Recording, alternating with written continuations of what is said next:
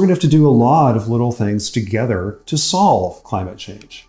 There are many sources, therefore, there are many solutions.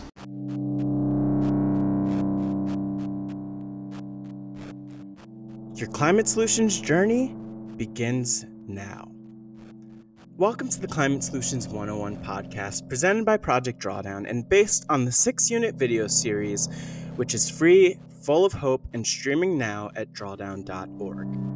Climate Solutions 101 is the world's first major educational effort focused solely on solutions.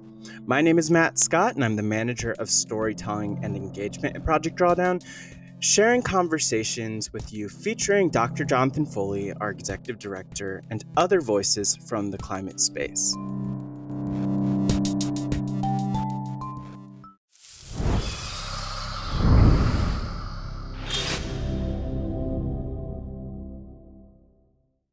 Okay, so now we're going to talk about reducing the sources of greenhouse gas pollution. I already told you that this is going to be key to addressing climate change. We're going to stop the problem before it even gets into the atmosphere. And that's the way we need to begin. So we're going to zoom in and look at all the different contributors to the sources of greenhouse gas pollution and how we can bring these things down to zero and stop the problem at its tracks.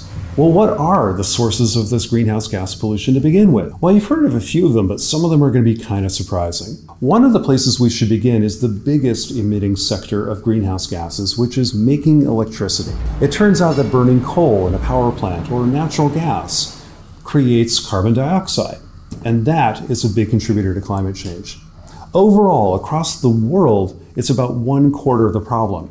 In some countries it's bigger, in some countries it's smaller, but the globe as a whole is 25%.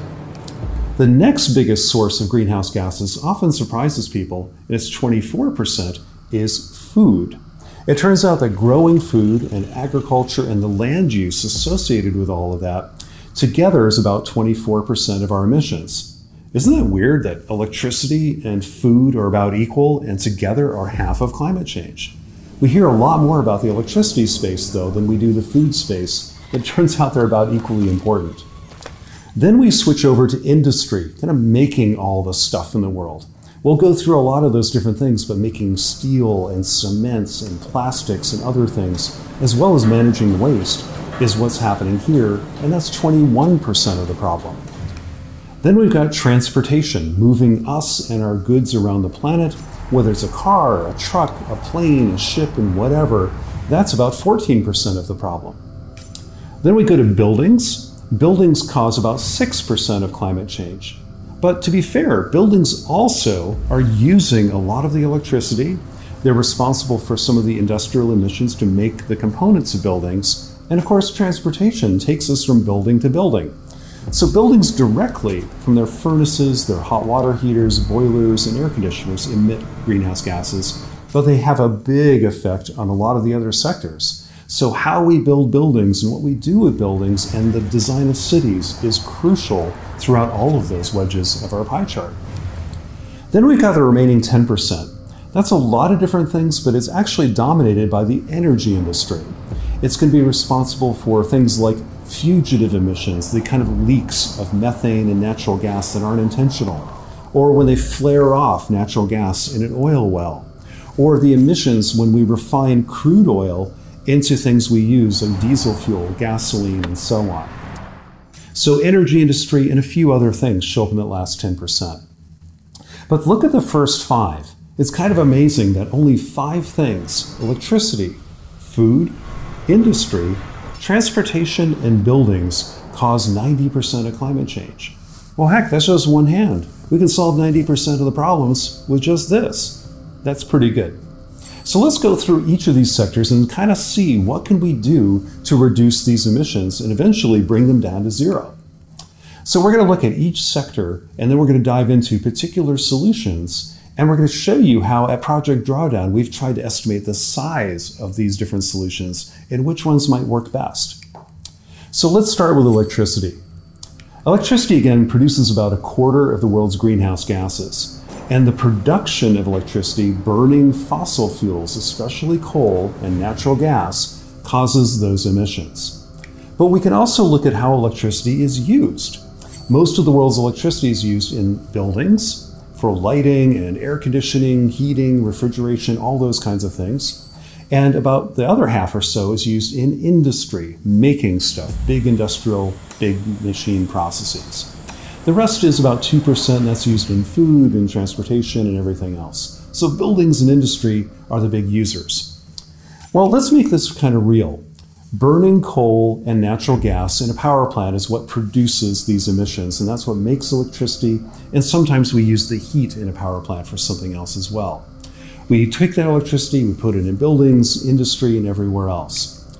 And the kind of electricity we make is associated with the electricity that's in the grid, but also the greenhouse gases we put in the atmosphere. For example, burning coal releases about two pounds of CO2 for every kilowatt hour of electricity we use. Natural gas is a little less. It's more like 1.2 pounds of CO2 for every kilowatt hour we produce. Then we have solar, wind, nuclear, and other forms of making electricity that don't produce any CO2. So, this is a big difference between the fossil fuels electricity and the non fossil fuel electricity. It's a huge, huge difference. Now, let's make this real. A kilowatt hour is what we use to measure electricity consumption. A kilowatt hour is like using a thousand watts for one hour. A hair dryer uses about a thousand watts. So if you turned on a hair dryer and left it there for an hour, that's one kilowatt hour of electrical use. Pretty simple. Well, the average American home uses a thousand kilowatt hours every month on average. Some use more, some use less, for all the different things we use electricity for. Well, if we do the math, a thousand kilowatt hours on America's electrical grids, which releases on average about 1.4 pounds of CO2 for every kilowatt hour, that means an average American home is responsible for over 16,000 pounds of CO2 pollution, or over 8 tons. That's incredible. How would we reduce that? Well, we already kind of know, don't we? We can have energy efficiency. We could reduce the use of electricity no matter how the electricity is made. We could probably cut it in half with better lighting, better air conditioners, better appliances, and so on. But then we can also switch the way we make electricity to things like renewables that don't emit any CO2 at all. So, that one two punch of efficiency and transforming to renewables is key here. While Drawdown, we looked at those solutions not at your home level, but at the larger economy level, at the whole planet. And we looked at a whole bunch of solutions that could enhance efficiency, many of which are in buildings and automation, are all listed here. And we also looked at ways we can shift electricity production away from coal and gas to things like solar and wind, hydro, geothermal, biomass, nuclear, and beyond. We also have to do a few other things, by the way, like improving the grid. We have to have electricity dispatched and stored in new ways to accommodate renewables. And we also have to have more flexibility in how electricity is used. But if we put all these things together, a whole bunch of efficiency solutions, a whole bunch of solutions about producing energy in new ways, and improving the grid, we have an enormous suite of climate solutions right here in electricity. In this picture, each of those solutions is represented by a single circle. The bigger the circle, the bigger the climate solution. Some of those uh, circles actually have two rings, an inner one and an outer one, and that kind of represents a range of estimates we've made about how big that solution could be over the next 30 years or so. So there are a lot of good solutions here in efficiency and making electricity in new ways. Really exciting. Well, let's look at food. Food's also a big emitter of greenhouse gases. Again, about a quarter, 24% of our emissions come from food. A lot of folks, though, think the food emissions come from things like moving food around or food miles you might hear about, or if we grow food maybe organically or with conventional ag or GMOs. We talk about that stuff all the time, but it turns out those aren't the big issues. The really big issues in agriculture emissions for climate change are actually three other things. They're deforestation, kind of burning down forest for new agricultural land. Most of the deforestation on the planet today is happening in Brazil and Indonesia and a few other countries. In Brazil and Indonesia, we're clearing a lot of land for cattle and soybeans that are used to feed animals mostly in Brazil. So animal agriculture is hugely responsible for deforestation there. In Indonesia, it's mostly for palm oil, being used as a cooking oil, mainly in China and India, but also used as kind of an ingredient in a lot of other foods. The next big area is methane from our animals and a little bit from rice fields. And again, animal agriculture is really important here because cattle and cows burp methane, as we talked about before, and that methane builds up in the atmosphere, causing a big level of new climate change. Basically, we're going to have to rethink meat and dairy products in order to reduce those emissions, either having a lot less of it or growing it in really different ways. Then we have nitrous oxide, that gas I talked about before, which is often produced by using fertilizer too much.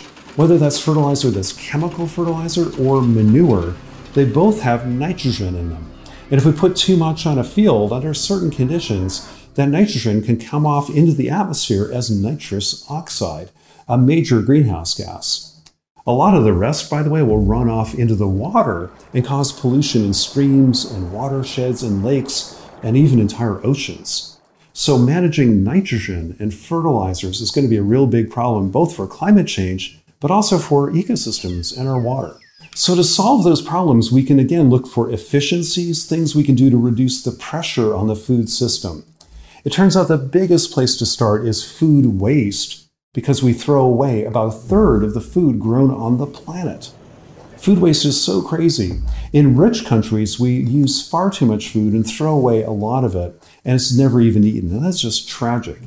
In poor countries, though, food waste is often about the same number, but it happens closer to the farmer because maybe the crop didn't get to the marketplace. Maybe it rotted in storage or it never got on the truck or the train broke down. So we lose food there too, and the farmer loses their income. Kind of a double tragedy. So food waste is actually a huge problem, not only for climate change, but food security and a lot of other things. It's a problem worth solving. We also have to think about diets. I showed you how meat and dairy products were responsible for a lot of the big drivers of these emissions. So, eating more plants and less meat based products is a really simple, kind of easy, duh thing to do. If meat and dairy are responsible for a lot of emissions, let's eat a little less of that stuff and then grow what we do eat better. We also have to protect ecosystems from being cleared. Can we put up big fences and just say no to deforestation, stop them in their tracks? Make sure we don't clear forest, and especially forests with peatlands under them that have carbon in the trees, but carbon in the peat below ground. But then finally, we can also improve the way we farm on the lands we still are farming. That's going to be a whole bunch of different things about using water better and nutrients better, tilling the soil less, putting on cover crops, all sorts of things. And you hear a lot of excitement about regenerative agriculture, which kind of mimics nature's way of doing things as we farm. Regenerative agriculture and these other farming practices can reduce emissions a lot, and that's really crucial. Later, we're going to talk about the potential of some of those farming techniques to not only reduce pollution, but also create new carbon sinks that might absorb CO2 and put it into the soil. That's pretty cool too. But for now, we're just talking about reducing the emissions from farms. Well, let's put all this together. It turns out by looking at all the food solutions, we see food waste is huge. Changing our diets can be huge. Protecting ecosystems, especially forest and forest with peatlands below them, are really important, and farming differently is a major contributor too. So, the solutions to the food system climate problem are partly due to us, partly things about ecosystems, and partly what's happening on the farms. We can all do our part here. Well, then let's flip to industry. In industry, we make a whole bunch of things that take high temperature, very intensive processes to make like metals, especially steel. Steel is a big contributor to climate change. Cement. Making cement releases a lot of CO2 into the atmosphere. Our chemicals, and also plastics, things like that, each make some CO2 as well. By the way, we hear a lot about plastic being a big climate problem. It is. It's about 1.5% of climate change is tied to producing, using, and disposing of all the world's plastic definitely a problem. But it's even more of a problem out in the larger environment because it's affecting marine ecosystems and causing pollution all sorts of other places too. And then finally, managing waste. And the gases used in managing waste, but also released from landfills, is crucial. We gotta look at that too. So we're going to look at all sorts of industrial processes, manufacturing and materials, and how we process and manage waste across all of those different domains.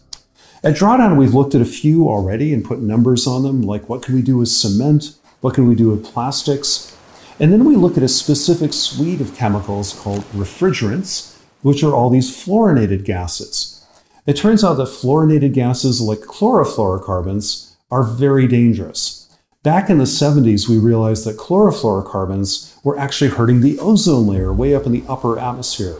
They also contributed to global warming.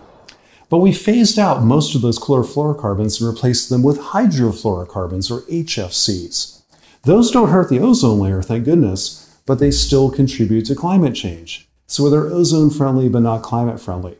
We're going to probably have to replace them again and replace them with climate friendly refrigerants and make sure that none of the existing refrigerants leak and get into the atmosphere. We've also looked at ways we can use waste as a resource. Rather than throwing something away and never using it again, the kind of recycling, repurposing, and actually using energy from our waste streams is a really clever idea, which makes just all sorts of sense. So, if we think about improving materials, especially refrigerants, and using waste as a resource, we have a lot of solutions already appearing in the industrial sector. We've got a few more to work on, especially steel and a few other things, but we've got a good start here. Then we got transportation. Transportation is about 14% of the problem. Most of that is on road transportation. 10 of that 14% is in roads, cars, trucks, things like that. The flying we do, aviation, is a little less than 2%. That's all the commercial and military aviation on the planet is about 1.8% of global emissions. Everything else is another 2% or so. That's going to be ships and trains and other things. But mainly it's roads, planes, and the rest. CO2 is made here, that's pretty clear, by burning the fuels we use in transportation. Gasoline, diesel fuel, jet fuel. When we burn these liquid fuels, it releases carbon dioxide into the air. Well, let's take this to everyday life. Like imagine a gallon of gasoline. You pick up a gallon of water, it weighs about eight pounds. Gasoline's a little bit lighter, call it seven pounds. If you burn a gallon of gasoline, which is mostly made up of carbon, you add oxygen to it, two atoms of oxygen for every one of those carbon atoms, that seven pounds becomes 20 pounds of pollution. And that 20 pounds of pollution goes into the atmosphere right out of your tailpipe and goes into the air and stays there for centuries, long after you're dead.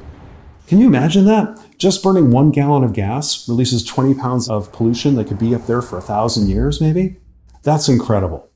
So it turns out driving the average American car, which gets about 25 miles per gallon, driven about 15,000 miles a year, produces almost 12,000 pounds of CO2 pollution, which will last for centuries. That's about six tons of pollution. It's more than your car weighs, is what we put in the sky by a big margin. Fuel efficiency is crucial though. If we go from 25 miles per gallon, which is crazy low, to 50, which is just kind of modest with this day and age, we can actually take that 12,000 pounds and bring it down to something like 5 to 6,000 pounds. That's a good step. Planes, again, use about 1.8% of the problem here, and that's caused by just burning aviation fuel in those planes, releasing CO2 as well.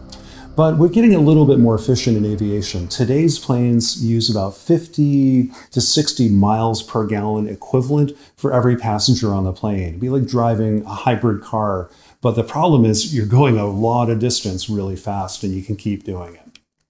So when we think about transportation, we can look at efficiency, making the current things more efficient, like fuel efficiency in cars, more efficient airplanes, more efficient trucks, and so on. And we can also look for alternatives to fossil fuel transportation, like walking, bicycling, mass transit, or video conferencing, where you don't have to go anywhere to hear other ideas or meet other people. Those are all really great. And then we can switch from a liquid kind of hydrocarbon fossil fueled vehicle to an electric vehicle. Electric cars are here to stay. They're better. They're going to be cheaper. They're going to be fun and useful and cheaper to operate. We're getting electric trains, of course, electric trucks, and other things. This is really crucial. But putting this all together, efficiency of our current vehicles, shifting to other ways of getting around, and then electrifying our new vehicles, there are a lot of great solutions to transportation. Okay, let's get to buildings. They emit directly about 6% of greenhouse gas emissions, But again, they're affecting electricity, transportation, and other areas as well. But what buildings emit directly within their building envelope are primarily from residential buildings. About two to one of these emissions are from homes and apartments compared to public and commercial buildings. So we're talking a lot about homes, apartments, as well as big public buildings too. Well, we emit greenhouse gases directly from buildings in our furnaces and boilers and hot water heaters because they're going to burn natural gas or maybe fuel oil, you know, heating oil, things like that. And those emit CO2 right from your basement. But buildings can also release refrigerants from air conditioners and refrigerators kind of accidentally if there are any leaks in your air conditioning equipment or your refrigerators and your freezers. That's why we always should be tuning those up and watching them. In a typical American home, we actually use a lot of natural gas to heat our spaces, especially in a cold place like Minnesota, where I live, or to heat our hot water for taking showers and things like that. And we measure natural gas in what are called therms. A therm is 100,000 BTUs worth of heat, and that's what your gas meter is measuring it in. The average home in a cold part of America uses eh, about 1,000 therms every year, and that would add up to about 13,000 pounds of CO2, more than your car in a lot of cases. So, again, we have to think about electricity and transportation, but also the energy used within our buildings, often as natural gas or heating oil, in order to tackle climate change. So, that's why building efficiency matters so much. A lot of buildings are still too inefficient. They leak heat out, they pour heat in during the summer. We can make buildings really much more efficient. We can always build new green buildings, of course, but we're going to have to do a lot to retrofit the hundreds of millions of buildings that already exist. Then we got to shift to new energy sources that don't burn fossil fuels to heat our homes, cool our food, and give us nice hot showers.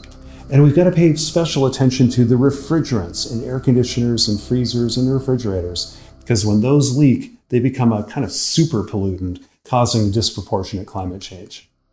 When we look here, we see energy efficiency, shifting energy resources, and addressing refrigerants are going to be the crucial aspects of buildings in climate change. Let's wrap up here. Now we've got the last sector, which is everything else, the other category, about 10%. A lot of this is from the energy sector itself when they flare off natural gas in an oil well, or what are called fugitive emissions, which are kind of the emissions that escape accidentally from a fracking well of natural gas, or a coal mine, or a leaky natural gas pipeline. These are things we should demand the energy industry address right now. These are super low hanging fruits that if the energy industry cared at all about this, we could shut off like 6% of climate change today. So, what have we learned? We've learned that attacking the sources of greenhouse gases are the first biggest step to addressing climate change. And there are big five areas we should be focusing on electricity, food, industry, transportation, buildings, and so on. And we can see those here. But then inside those major sectors, we have hundreds of little areas that are all really important to address if we want to solve climate change. There's absolutely no silver bullet here.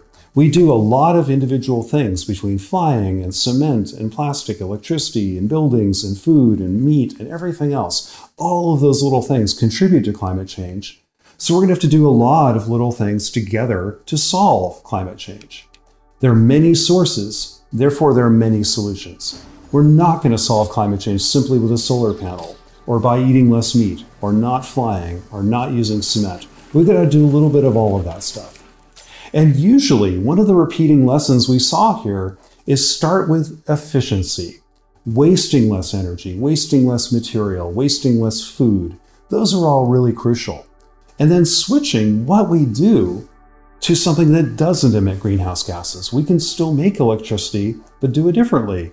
We can eat food that doesn't emit greenhouse gases. We can make stuff and live in places and get around without any fossil fuels at all. So, between efficiency, where we usually start, and transforming the economy to a low carbon economy, we have some great solutions to tackle climate change.